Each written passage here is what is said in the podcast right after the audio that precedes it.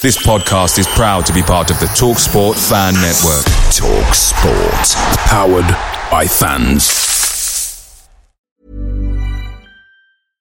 Hey, I'm Ryan Reynolds. At Mint Mobile, we like to do the opposite of what Big Wireless does. They charge you a lot, we charge you a little. So naturally, when they announced they'd be raising their prices due to inflation, we decided to deflate our prices due to not hating you. That's right. We're cutting the price of Mint Unlimited from $30 a month to just $15 a month. Give it a try at mintmobile.com slash switch. $45 upfront for three months plus taxes and fees. Promote for new customers for limited time. Unlimited more than 40 gigabytes per month. Slows. Full terms at mintmobile.com.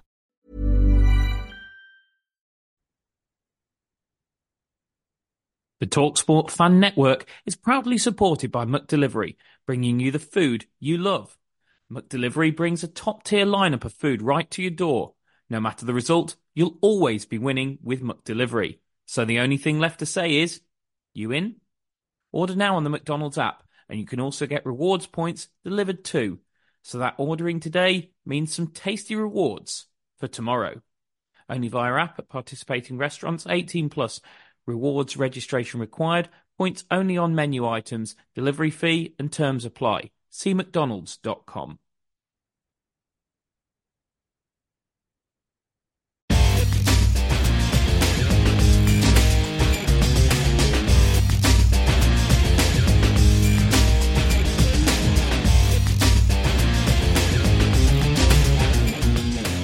Well, hello and welcome to Albion Analysis with me, Chris Hall, and him, Pete George.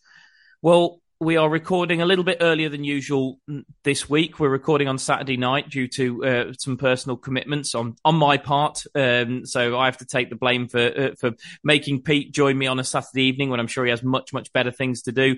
So unfortunately, the defeat to Sheffield United is a little bit raw right at this moment in time. It's uh, not a good, not the start we wanted to the Carlos Corberan regime. Um, I have to say, personally, Pete, I, you know, I won't be drawing too many conclusions about Corberan himself from that performance. He's obviously only had two or three days on the training field with uh, with the players. I don't think we can take what we saw on Saturday as a reflection of what we can expect in the longer term from Corberan's Albion. But nonetheless, it just seemed to seemed like our season in a microcosm, didn't it? Conceded far too early on inside 10 minutes um, and then never really looked like getting back into the game. But the early goal is is what is what killed us Pete. Again amateur hour defending. And if we keep conceding goals inside the first 15 minutes you just you're not going to pick up as many points as you want to. I think it's the eighth game this season that we've been behind after 15 minutes, which is an awful record because you spend the whole of the the whole of the game chasing. It's an uphill battle from there, um, and it's just I don't know whether it's lack of focus early on or maybe the players haven't been prepared enough about what they're about to face from the opposition. They don't know what the opposition's strengths are going to be, so we get punished early on whilst we're still trying to feel them out. But well, it, it was an odd one though, wasn't it? Because it was an odd goal because it's all come from Connor Townsend scuffing a clearance that he didn't even need to make. And I don't know whether to blame Connor for the dreadful clearance or whether to blame his teammates for not just somebody literally shouting the word time at him. It's just it seems week in week out. It just seems amateur hour stuff like that. Yeah, it's it was seemed to be panic really and just not wanting to get caught in possession. But I mean, and then he was he was about three three yards too deep from the rest of the defensive line, playing people on side. And to be honest, I think that's been a, a weakness of him since he's been at Albion. That quite often he, he plays people on side because he's not in line with the the defensive line. Um, I remember one from our season, our recent season in the Premier League against Villa at Villa Park. I think it was in the last couple of minutes. We were leading two one, and then they play a kind of a long diagonal into the box. And Townsend's just about two yards deep in the rest of the line. And he plays the man on side. He then heads it back across the box and they, they equalise in the last minute. But I think, yeah, I think that's kind of been, um, an issue of his is that, is that positioning early on and just getting in line with the rest of the defence and, and keeping that strong back line that can play people offside. The funny thing about us, not in a ha-ha sense, just in a in an interesting sense, is that we actually looked pretty good defensively early season when we had Ajayi in there. But it seems like since Ajayi got injured, it's just it's it's killed the season of pretty much everybody else in that defense. I think Townsend's looked dreadful since uh, since Ajayi got injured, uh, and and early on in the season he was you you highlighted the data on him, Pete. He was he was a real bright spark. He was the one getting us out from the back. Furlong's season's been up and down, and we'll come to him in a minute. But I thought he was appalling at centre half today in a defensive sense. I thought he got us out from the back well, and and I understood putting him in there because without Ajayi, you need somebody with that pace. You need somebody who can carry the ball out of defence, and Furlong can give you that. But as an actual defender, I thought he was I thought he was awful today. And then O'Shea's performances since um, since Ajayi got injured have been dreadful, and on the on the whole so of Bartley's, I actually thought weirdly he had a good game last week um, at Millwall up until the point where he got himself sent off. But it, I mean, we uh, uh, not trying to sit here and be smart, Pete, but we said before the start of the season, the one defender you cannot get an injury to is Semi Ajayi because you haven't got a replacement for him. This was always the danger going into the season with the three centre halves that we went into the season with. We haven't sorted that out in in the window or in the freeze window either because what you lose with Ajayi is is pace, is mobility, is the ability to carry the ball out from the back. And no offense to Kelly or Peters, but they they, they do not resolve that problem. And we've just we've just been abject at the back ever since the moment that that Semi Ajayi pulled up against Wigan, aren't we? Haven't we? Yeah, I mean defensively, Ajayi offers you tons in the fact that he allows you to be able to play a higher line um, because you know that if a ball does get played long into the channel, then he's got the recovery pace to to go and win it there. Um, we don't have another defender that has got that pace that can can get to those balls that are played in behind the defence comfortably. I mean, we signed Martin Kelly as a as a backup for Ajayi, and he's what 35, 36, something like that. He's he's never going to have the pace that Ajayi does, and that's not a, a slight on his ability. It's just that he's not the kind of player that he's not a direct replacement for Ajayi. Um, you got to, you got to wonder what what we were thinking. I mean, we, we knew the squad was too old to start off with, and we knew one of the big drawbacks of the squad was a lack of mobility. This is before the start of the season, Pete, and yet we we sign Yokuslu, Kelly, Peters. I mean, these are not mobile footballers, are they?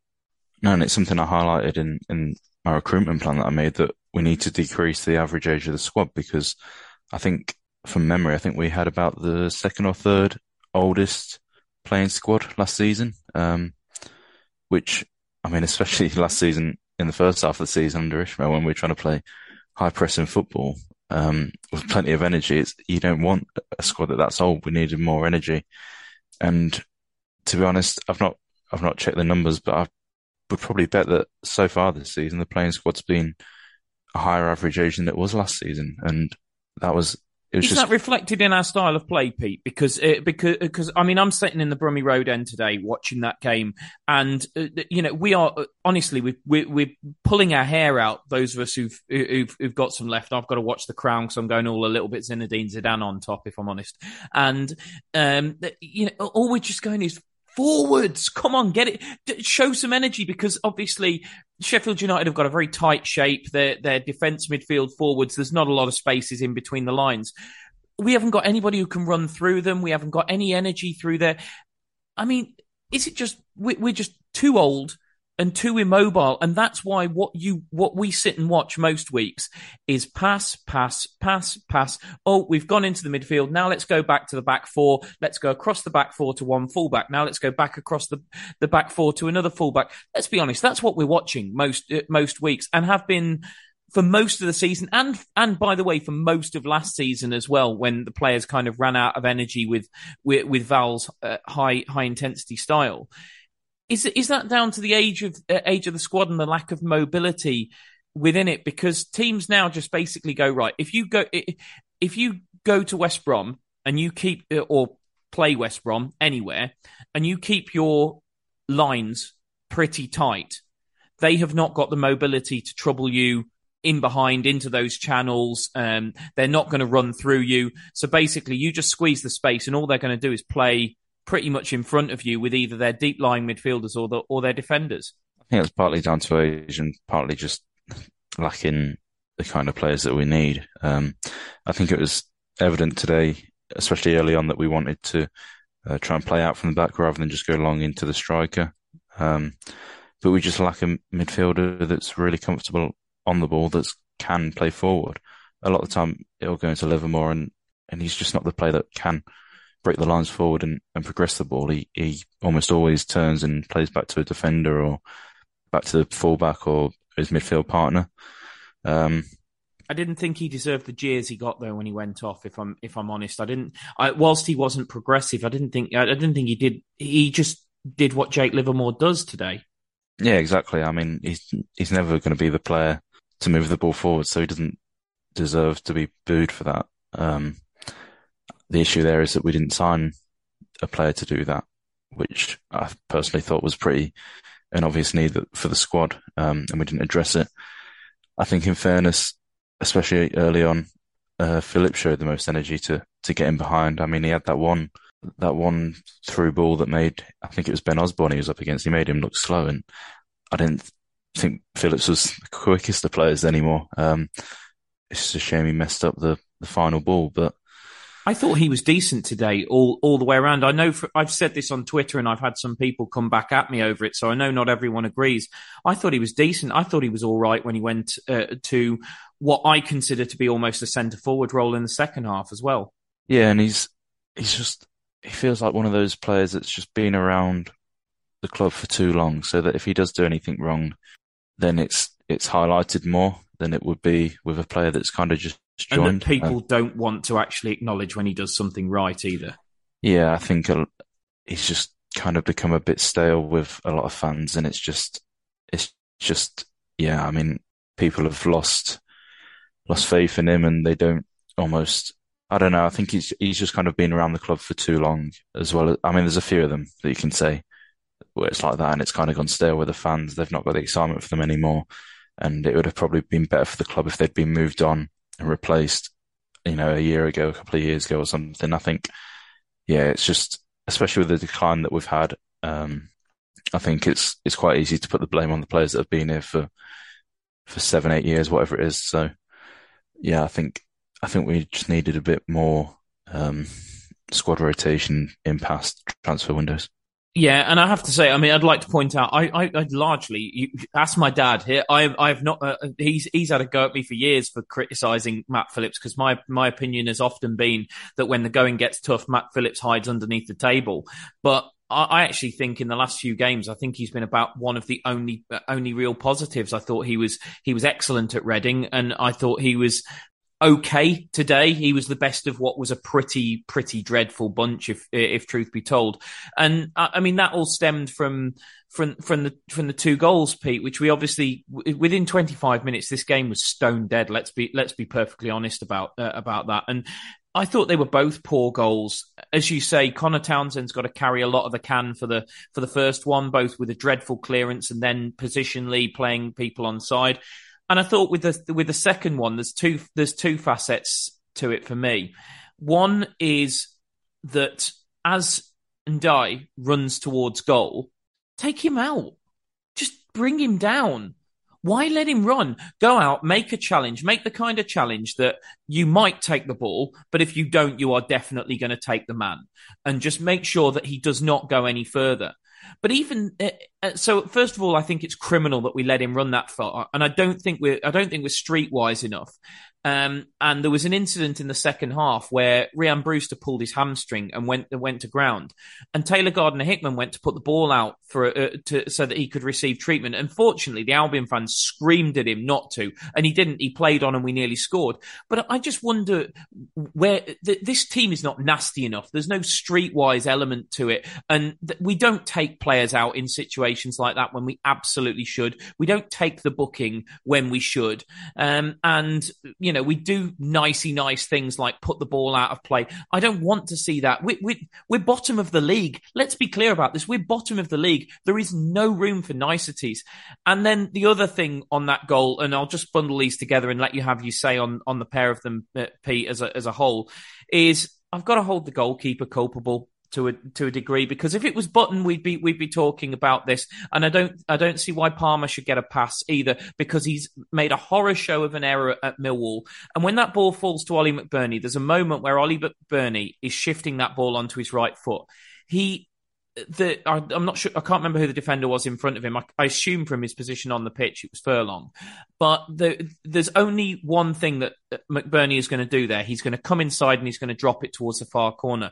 Why Palmer's not shifting his feet to get across his goal so that he doesn't get beaten at his far post is beyond me. And I think look, he's been better than Button, but by how much? Like he's still he's still a liability to this side. So I mean, they're they're my two points, Pete. That we're not streetwise enough, and and that this goalkeeper is less of a liability than Button, but that doesn't mean he's not a liability. Yeah, um, absolutely. Really, I mean, when you, I mean, for me all the time, but especially when you bottom the league in the relegation zone, you've got to have fight and you've got to be nasty at times. And and commit those fouls to stop counter attacks. I think under Ismaël, it was part of the part of the mentality that we were always going to be quite open for counter attacks, but we try and stop them, whether that be you win the ball high up. If not, then you, you make the foul on the halfway line. And if you need to take a booking, you take a booking. You just stop that dangerous attack from coming. Um, and yeah, regarding Palmer, um, he probably should have done better for the, the second one. It was in the bottom corner, but like you say, it was it was only ever going to go in that one place. So can he get across earlier? Um, maybe, but it's again, it's the pattern of the season. We can see it early, and we can see goals from from outside the box, and it's just. I mean, how many of that exact goal have we sco- uh, have we conceded? That whipped shot into the far corner. Yeah, and I, I, I imagine teams are when they're preparing to face us, doing their analysis of us, they're probably highlighting that we seem to be scoring so many goals from that that kind of shot, that kind of area. So if they do get a chance to, to shoot from just outside the box and take it, because our keepers seem to be, seem to be struggling with it. I mean, especially Button. And I mean, hopefully it isn't, but it's looking like that pattern's continue under, continuing under Palmer. I mean, in his defense, he has had, I think at Reading, he was, I think it was Reading where he's excellent. So he has had good games, but I mean, yeah, you want, you want your keeper to be, to be stopping those kind of shots at least, you know, half the time and, and just keeping you in the game there. But I would say he's he's been an upgrade on Button so far. No, I agree with that. I'm, I'm not saying he hasn't been. I'm just just saying by uh, I suppose by how much is my, is my question. Before we move to the other end of the field, where I have um, yet more criticism for for another person um, who I think a lot of Albion fans have criticism for in in, in this sense. Um, let's just briefly touch on, on, on a small positive, Pete. And I, I, have to say, I did think at times we looked a bit more of a threat from set pieces today. As I said, with the caveat at the start, Corberan's only had a few days to work with this team, so you can't expect miracles in two, three training sessions, which is all that all that we've had. But I think I think you can see quite early on. We we talked about it on the last pod that we believe set pieces will be a big part of what Corberan does with us. I think you're already starting to see that, aren't you? Yeah, was, I mean, the long throw, using that again. Um, and it looked like there was a couple of times where it was flicked on, which is a promising start. Obviously, you're not going to score a goal or create a chance from every throw, but if you can get it in there consistently and win that first header, then it just, it can cause chaos. And last season when we had Sheffield United at home, we, we scored from a long throw and that wasn't even us winning the, Scored from um, two. I think scored from two, yeah, and I think the first one was an own goal as well. Um, so it's just about causing that chaos and and unsettling the defense from it. And yeah, even if you don't score every week from it, it's I personally think it's a great great weapon to have because it gets the ball in there, it gets bodies in there, and it, it causes chaos. Um, Problem is though, we haven't got we haven't really got any big centre halves. I mean, Dara's the biggest one that we've got, but then you know we, we're always playing fullbacks at centre half. Furlong, Peters, Kelly, Townsend, you know, um, I mean, say it quietly, Pete, but if we are going to use that as a weapon, you, you probably need Bartley back in there when he's, he's obviously back from suspension uh, now.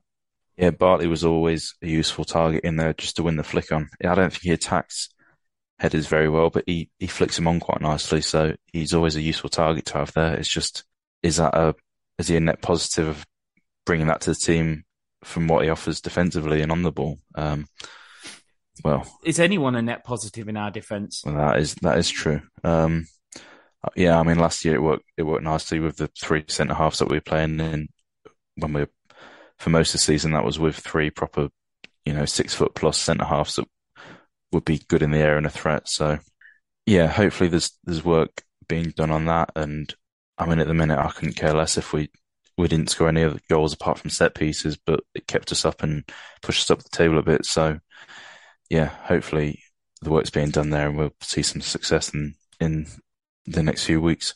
I mean, Furlong look uh, was a, was obviously a positive with those those throw-ins. I thought the way he carried the ball out of defence and uh, and as you say, that link up with Matt Phillips was important in the first half. I think defensively though, he really struggled with his new position, didn't he? Yeah, um, because he obviously got that. moved back to fullback at half time, didn't he? Yeah, and it, I mean it was quite interesting with the with the data. If you look at average positions, it, it almost looks like a back four because Furlong's that high. Um, he's actually level with Townsend, and then Peters and O'Shea are like the centre backs. Obviously, that's considering what they've done with their passes, so it's kind of the on the ball shape. Um, we're almost like a four with Phillips playing as a a winger. Um, but then when we drop back into the defensive shape, it was obviously a back five, and and yeah, I think Furlong probably struggles defensively. Um, it could be a useful tactic to have against teams that maybe aren't as good as Sheffield United, where you can commit that extra man forward. But um, if you want to be solid defensively, I'm, I'm not. I'm not sure I'm Furlong at centre back. No, neither am I. And whilst we're on the subject of things we're not sure about, I don't think I've ever been sure about Karlan Grant as a number nine, Pete. And to say that that opinion was probably double underlined today would be an understatement. Karlan Grant's data, um, the most telling data, 29 touches of the football in 90 minutes. To put that in perspective, that's 20 less than the next lowest outfield player who completed 90 minutes, which was one of the Sheffield United centre halves. That's dreadful. That's really, really awful.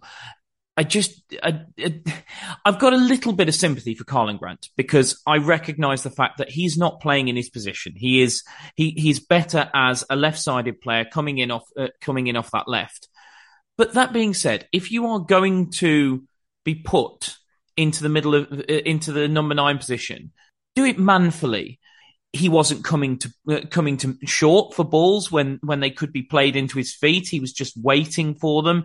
He wasn't challenging defenders, and you, you know I realize he is not the best in the air, but you can still you can still disrupt defenders. But Karlan Grant, I mean, he, his his aerial statistics are just they're truly truly awful. They're, uh, you know, we we spoke about this with Brandon Thomas Asante when he came into when he came into the side, and it's Karlan Grant just wins next to no aerials at all. It, it's it's awful. You know, he's he's winning what one an average of 1.1 per game. He's a centre forward who's playing up on his own as as a number nine. He's got to be doing more than that. He's got he's got to be doing he's he's got to try and disrupt the the the the opposition defenders. He's uh, and he just he just doesn't offer anything for me, Pete. And I find it really frustrating. And what I find more frustrating, and as I say, as I said at the top, not going to get on too much at Carlos Corberán because it's his first game. He's had a couple of days to look at the players. But how he needed 80 minutes today to bring Brandon Thomas Asante on, I will never know. And how he thinks that Karlan Grant is worthy of completing the 90, I will also never know. Um, uh, uh, you know, just slightly devil's advocate myself, some of the best chances did fall to Karlan Grant. He he went through for one which he's got a hit with his left and he's tried to stab with his right and the goalkeeper saved it. He's had another one which is a brilliant whip cross in the second half from Matt Phillips, which somehow he's managed to jump over the ball. But that's Karlan Grant at the moment. He gets into those positions. He's never ever ever going to finish them because the guy's just abject in front of goal. He doesn't the ball doesn't stick with him up front. And personally, Pete, I think he's a waste of a shirt at the moment. I think his best attributes when playing as a striker is just the fact that he does quite often get into good goal scoring positions. Um, but the fact that he offers very little other than that, he is almost not worth playing unless you're in a side that's going to dominate possession and have the ball in the final third a lot, because then he probably will get get chances and put some of them put some of them away. If you're a side that's going to struggle to get up the pitch, and you need him to do the physical work and link up play, then he's not your man. So well, I mean, I think. Also, if you're a team that's going to play with an awful lot of width, which which is what we do, a lot of our attacking comes down the flanks. The way Grant put, attacks balls into the middle isn't good enough. He's not he's not the man for that. And Brandon Thomas Asante isn't perfect at that, not by any stretch, by the way, but he's better than Grant. Yeah, and I think Asante offers Thomas Asante offers quite. Um, he also gets into good goal scoring positions and gets shots off in them, but he offers more in terms of he's going to run in behind and he's going to challenge physically. He might not be technically as good as Grant, um, but I think he offers more energy and he is more likely to just get a bit of luck fall his way because he puts he puts the effort in where he might end up with a bit of luck. And even if even if it is that, then you know I'll take a bit of luck and a good chance from that. God loves a trier, I think is the phrase you're looking for there, Pete. yeah, exactly. I mean, if you put the effort in, then one it could just fall your way. But if you if you're not going to put the effort in, then it's obviously not. So I think if we're dominating games and having the ball in the final third, then yeah, Grant will score your goals. But if you're struggling in games like we have been recently and you're bottom of the table, I'm not sure he's going to be the one to to grab you a random goal. He doesn't seem a lion heart either, does he? You know what I mean? I mean, you you need you need players you need players you go in the trenches with at this at this point. And I, I look through this Albion squad, and I don't mean to be, I don't mean to be nasty to uh, to them, but I'm sorry, guys. The evidence is there; it's screaming you in the face. I look through this Albion squad, and I think, who would I go into battle with? Jed Wallace all day long, Brandon Thomas Asante all day long maybe even Taylor Gardner Hickman, but he's just a little bit green around the gills. Some of the stuff he does, like you know, get getting his pocket picked in the middle of the park in the first half was uh, was a, was, or maybe at the start of the second half was a little bit criminal. Um, you know, but there's no there's no lack of effort there from him. Jayson Molumby, another one that I would say, and just a word on him because I thought he really impacted the game off the bench. Um, four shots as well uh, in in the game more than anybody else, and he didn't come on till the 57th minute. Okay, you know, taking shots from long range isn't necessarily the most high percentage way to score goals, but I tell you what, two of them were really really good efforts, and it was like nice to see somebody actually have a blooming shot on goal. To be honest with you, because we were toothless in the first half.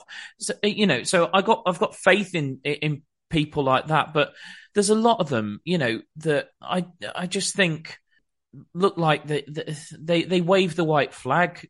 Grant, in particular, is is one of those. I would have said it about Phillips a few weeks ago, but I think he's actually stepped up to the party. One of them that I will say it about, and I, I don't like to say it, but I feel like Dara O'Shea looks for excuses elsewhere. I, I, I thought the way against Bristol City that he almost tried to get himself sent off in the last minute when he leapt into a challenge just out of frustration. When I see a player like do that, I think you don't understand what commitment is you, because you're letting everybody down by doing that. You're not showing that you care by going and trying to kick somebody in injury time of a game you're losing 2 0. You're just being an idiot. And I, I, have been disappointed with, with uh, people keep talking about how Dara's potentially a future captain. Not for me at this moment in time. I think he's I think he's too busy looking at looking at other people. There's just there's not enough of them, Pete, that I, I feel that that can look in the mirror and go, I'm up for this fight. You know, we're we're bottom of the championship. We we we are a bunch of highly paid footballers on. You know, this is the fifth highest wage bill in the championship. I, I don't know how many of them have got the stomach for this for this battle, and that's worrying because as we've seen before with your big clubs like your Sunderland's, your Wolves, your Sheffield Wednesdays, you, you know, it, your teams that you wouldn't expect to go down, having not having the stomach for the fight gets you relegated. Yeah, and I think um, I wouldn't disagree with you that there's a lot that that don't have the fight, but I think one that maybe goes under the radar because of his just demeanour and his size is Diangana. I think he does quite a lot of stuff defensively. Yeah, um, I agree. But because he's pretty slight and he just doesn't, I don't know, he doesn't stand out like people like Molumby or Wallace do. But I think he does put the effort in and, and he does a lot defensively as well as. And he's going to be comfortably the best player in League One. he definitely will be. Not that we'll be able to afford his wages when we drop down to there, but that's another question. Um, but yeah, I mean, he should be.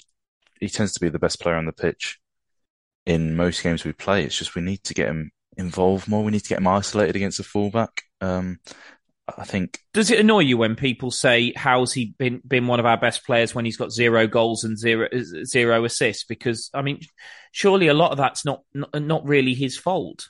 No, I mean, not quite zero, but he got that one against Blackburn, didn't he? That was pretty lucky. But apologies, had, yeah, yeah, he, he did. I think he's had two assists this season. So, and I think he's got two goals. Is it because he did he score against Hull as well?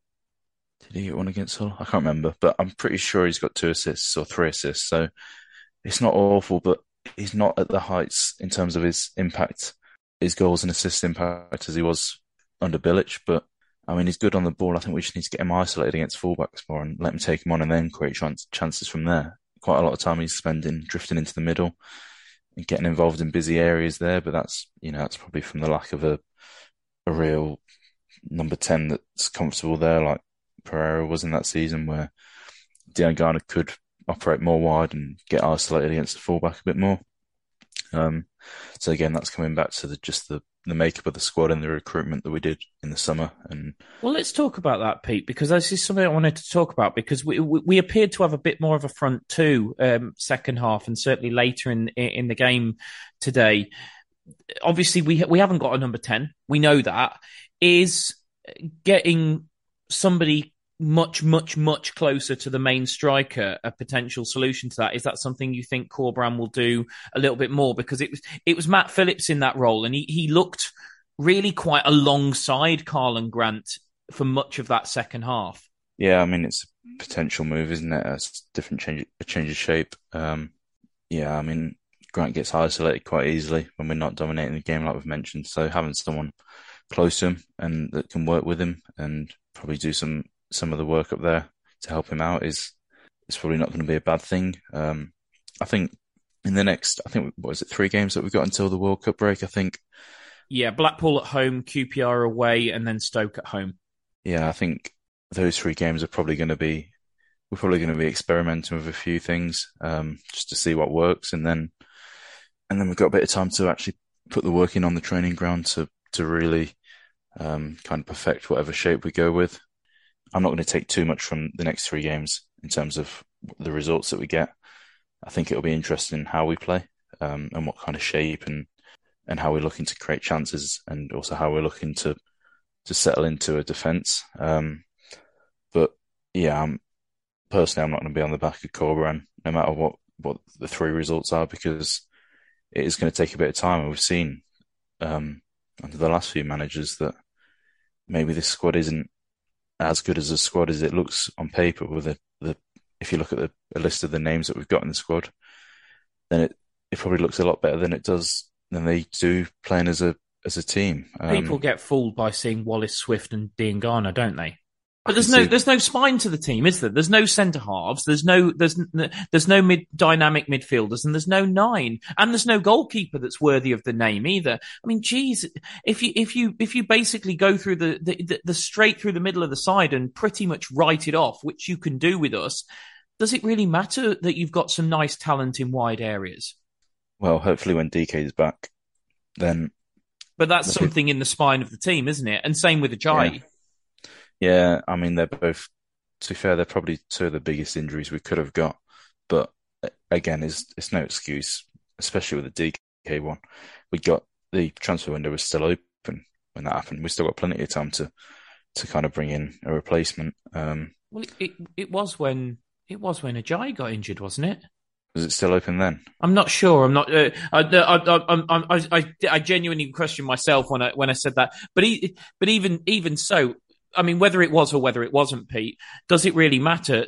Is, is, are you just literally being so? It's really playing fast and loose with your season going into the going into the season with three centre halves. We we said this that it was like we kept saying all the way through all the way through August. We surely can't run with three centre backs. We can't run with three centre backs. Oh wait, we're going to try and run with three centre backs until we realise that we can't. And We bring in two.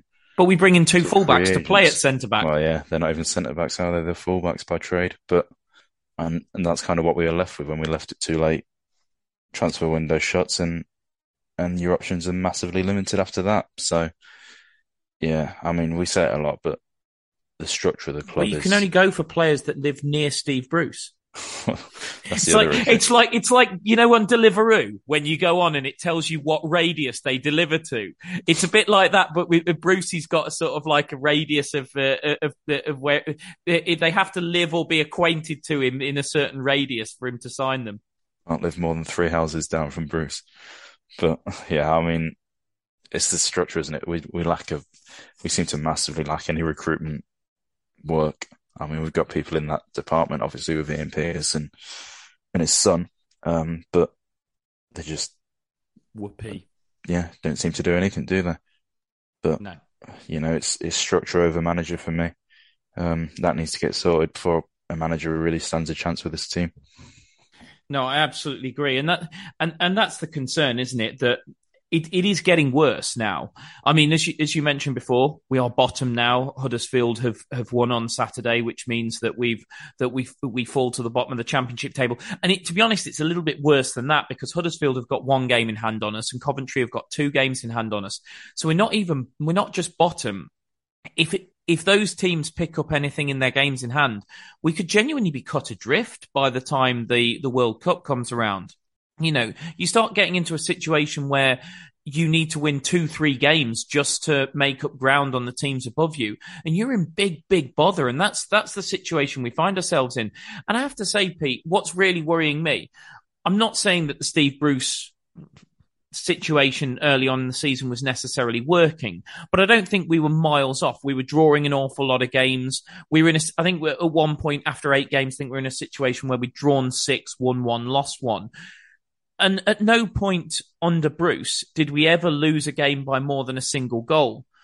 And then I'm looking at what we've done now, and it's not a knock at Richard, uh, not not a knock at Richard Beale at all, or Corberan, because as I said on the last pod, I've got a lot of time for the job Richard Beale did, but and he got us a win away at Reading, which was a massive result. But equally, in the last few games, we have lost the last three on the spin and we've lost two of them by two clear goals, which is something we hadn't done all season. And now we've lost uh, we've lost three games in a in a row, and two of them by two clear goals. And that's what really scares me is that earlier in the season I was genuinely confident that with this things would get better because I felt like we were in games. We we it was small margins. It was little things that that were fixable that we just needed to stop either letting in that silly goal or taking the chances when they came our way now I'm seeing us lose games in a definitive sense. I we we are losing because we weren't good enough to get a result. Earlier in the season, I would say we were we were either losing in up until the point where it really started to fall apart, which I would say was around Preston, probably. Um, Birmingham was a bit the beginning of the end, but Preston was real, real nail in the coffin. And I, I think, I think, but I think once when you look at the first sort of like eight, nine games, you'd say we were largely in in most of those. We didn't get the results we wanted, but you'd believe that it would turn.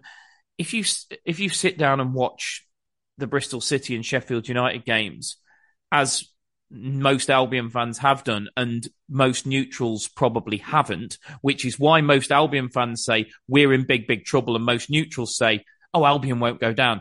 You sit and watch Bristol City, Sheffield United, and you tell me that's not a team that looks destined for League One because we didn't just lose those games. We deserved to lose them and we were never in either of them. And that's a concern because I couldn't say, I could say happily in the first nine games, we were in every game. We're not in games now. Earlier in the season, the issue was that we conceded in first and early on way too much. If we had managed to cut that out, then I'd have been confident that we could have won a few of those games.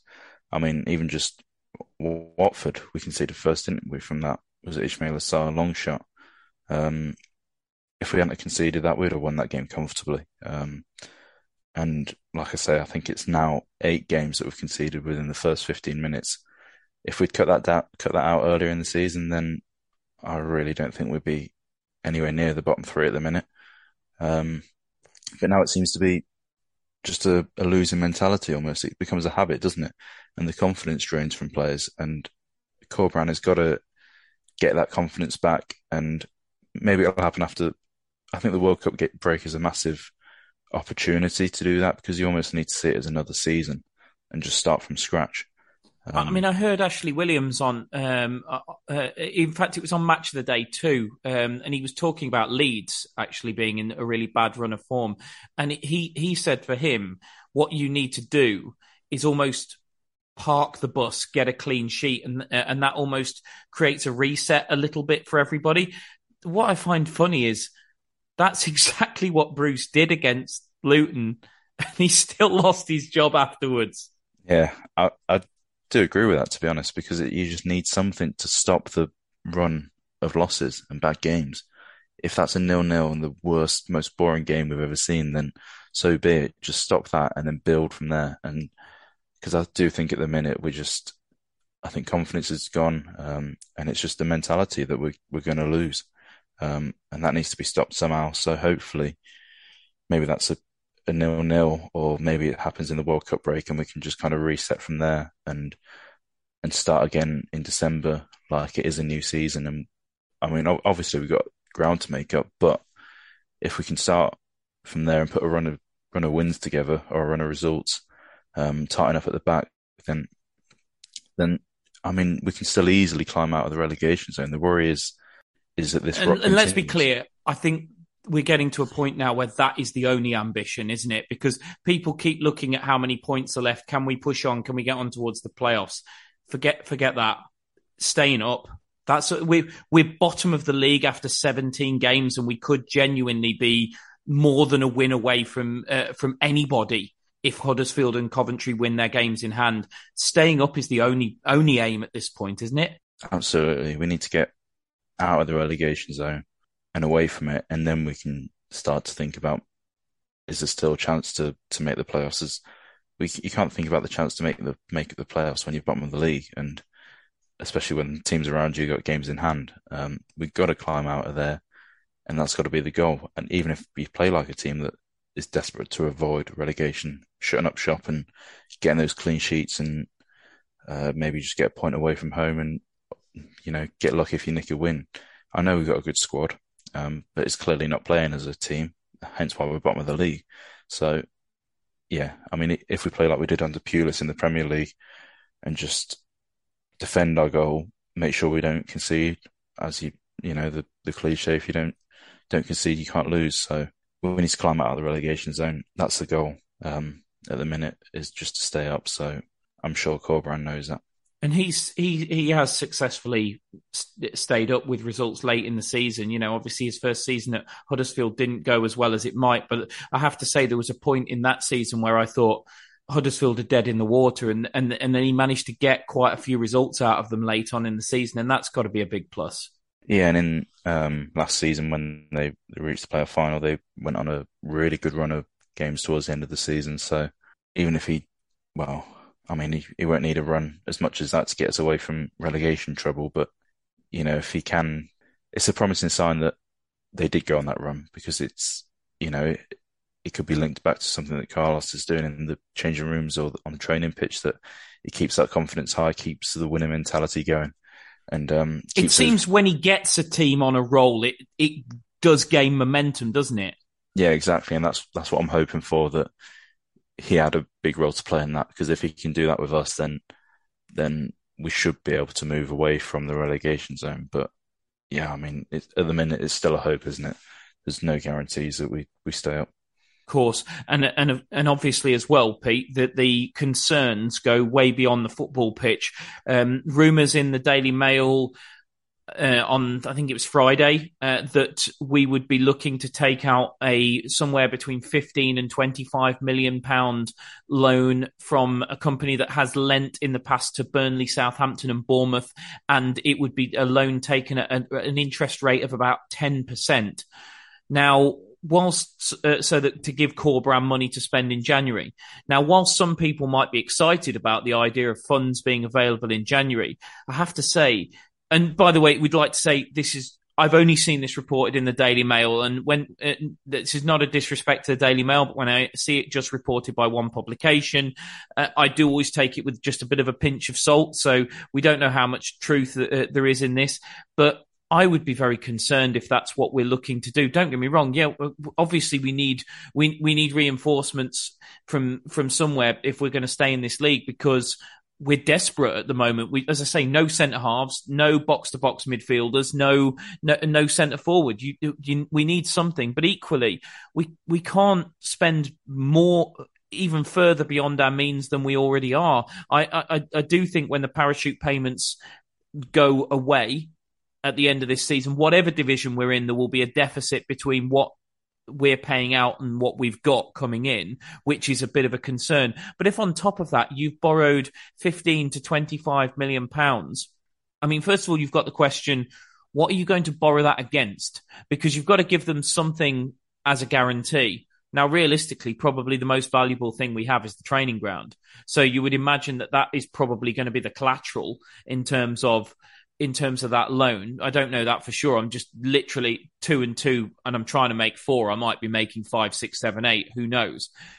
But if we're taking out further loans when we when we already look to be in a situation where we are we, we, we we're in a worrying financial situation, then you know you've you've got to you've got to worry, Pete. You've got to worry about the the long term the long term future of, of, of our football club. And uh, look, going down to League One would be a disaster.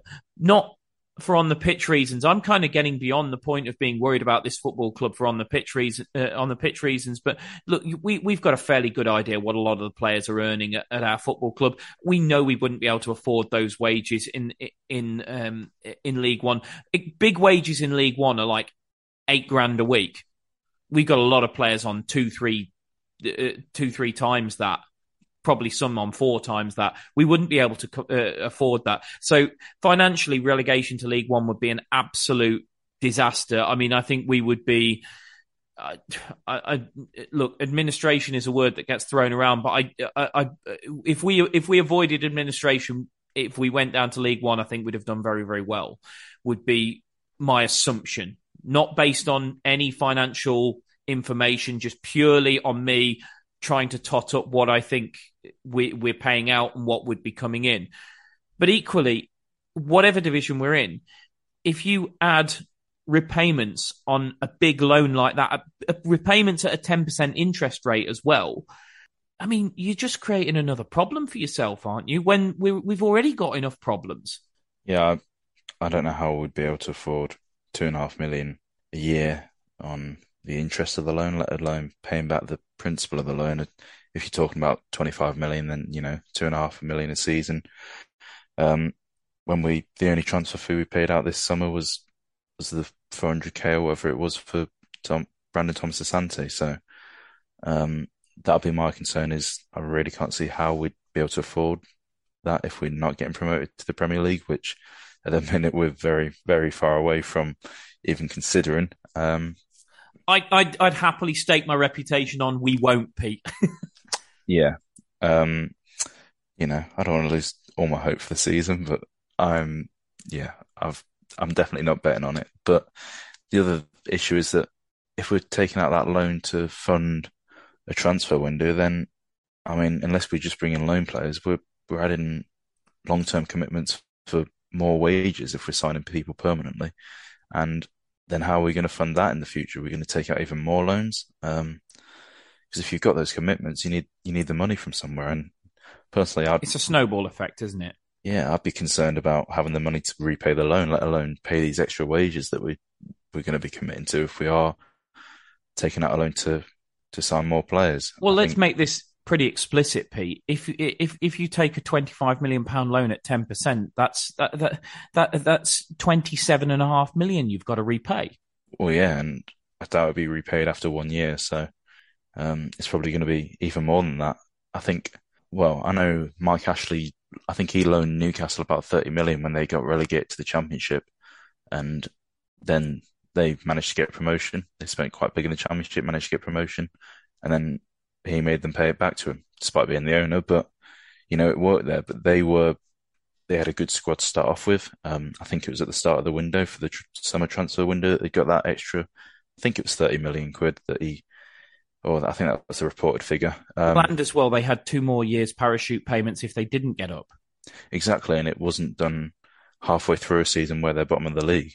Well, and I mean the other thing is it was the owner loaning them the money rather than a a separate entity that's going to charge you big high rates of interest um, and be and want something as collateral if if you do fail to make the repayment. So you never thought you'd sit here and uh, and quote Mike Ashley as a, a, an example of better practice than what we're seeing at our own club. To be honest, it's hard to to see much worse practice, isn't it? Um, yeah, the club is literally falling apart right in front of our our eyes, and there's not a lot that we can do about it as fans. No, well, I mean, and, and that that brings, I suppose, that brings me on to onto my final point that I want to finish with with today is that you know what can we do? Um, that I, I I know on Twitter there are there are some action groups springing up. I mean, what what I would what I would say about about these sorts of things is, first of all, if the things that they're coming up with are uh, peaceful, I should say, then look, first of all, let's not criticize anybody's approach to trying to find a way to get out uh, the fans' voice heard. Then, uh, you know, if as long as as long as things are well-meaning and peaceful, let's just you know even if you don't necessarily agree with them even if you don't want to necessarily get involved with them let's not put people down for trying to do something because if people are trying to do something then it's because they care it's and not doing something doesn't mean you don't care by the way but let's not criticize somebody for caring enough to do something as long as what they're doing is peaceful and is not going to cause harm or disrupt to you know in in a in a very negative sense so, uh, and and look, if if you if you agree with them, then show your support to them. Again, you know, keep it all very peaceful. That's that's what I would say. But I don't think there's anything wrong with people trying to get their voices heard. I think is the point I'm tr- I'm trying to make. I see a lot of people saying things like, "Yeah, yeah, this is happening, but what can we do? What can we do?" Yeah, but I mean, what what are we going to do? Nothing. Sleepwalk into into a situation where we're in League One with debts beyond uh, uh, imagining that we can't deal with.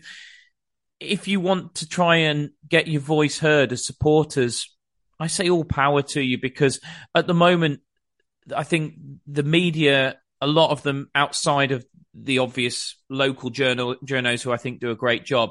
I think a lot of the what broader media are of the opinion ah, I just, you know, we saw Sheffield United and Forest in these sorts of positions last season, and Albion will be absolutely fine. They'll go on a run at some point, they'll pull clear.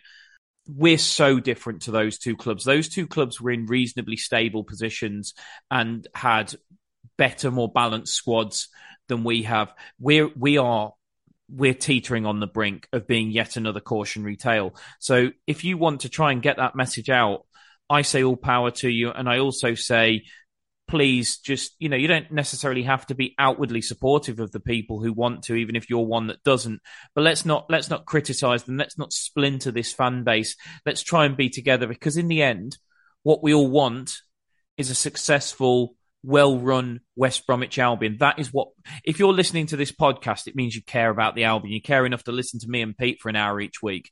So you must care quite a lot. And if you care, then you want Albion to succeed. That's all anybody trying to do something does. And if as long as it's as long as it's peaceful, I say all power to them. And even if you don't want to get involved, then just you know at least don't be de- uh, deriding what they're trying to do.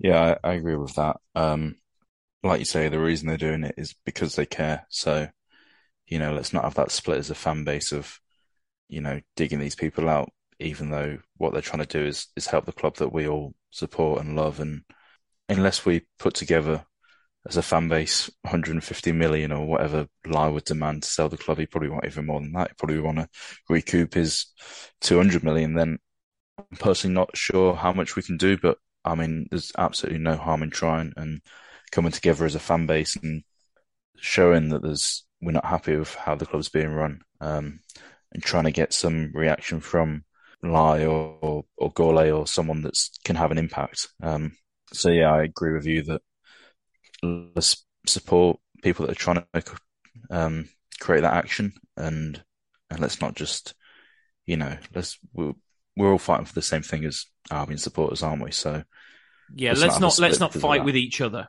Yeah, exactly. There's enough to fight um, about things that we're unhappy with within our club. So let's save the energy for that rather than fighting with each other when everyone's trying to push towards the same thing. Absolutely. Well, look, I think there's no better place than to leave it there on on on that. You know, unifying message. I think is is the best way that I would I would call it. So we'll leave it there. There's going to be a little bit of a difference to the schedule over the um over the next uh, week or so, um, just largely due to uh, Pete, you have you've had the audacity to take a holiday, my friend. How very dare you? Uh, you are going to come back sun kissed, and I'm uh, and uh, and I'm going to be very very envious of the fact that you've been away whilst I'm I'm here in the pouring rain in the in the West Midlands. But you know, fair play to you. But so we uh, we will record an extra pod after the Blackpool game. And then, unfortunately, there will not be a pod following the QPR game as that's when uh, w- when my good friend Mr. George is away, um, and then we will be back to normal recording after the Stoke City game, and we'll probably might do a little bit of an extended one after the Stoke game of kind of um, a bit of a state of the union. This is how we see things at the at this moment in time, um, because obviously that is the game before we go into the World Cup.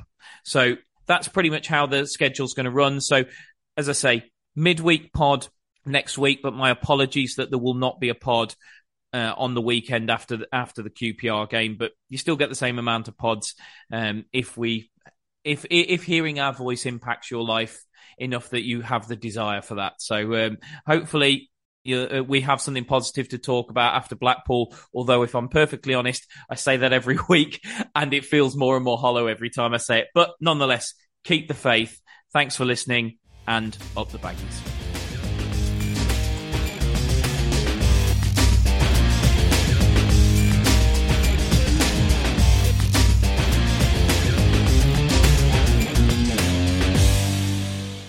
Albion have certainly been sharing the goals around this season. They're well into double figures now for different championship goal scorers. So why not take a leaf out of their book and do some sharing of your own with a McNuggets share box?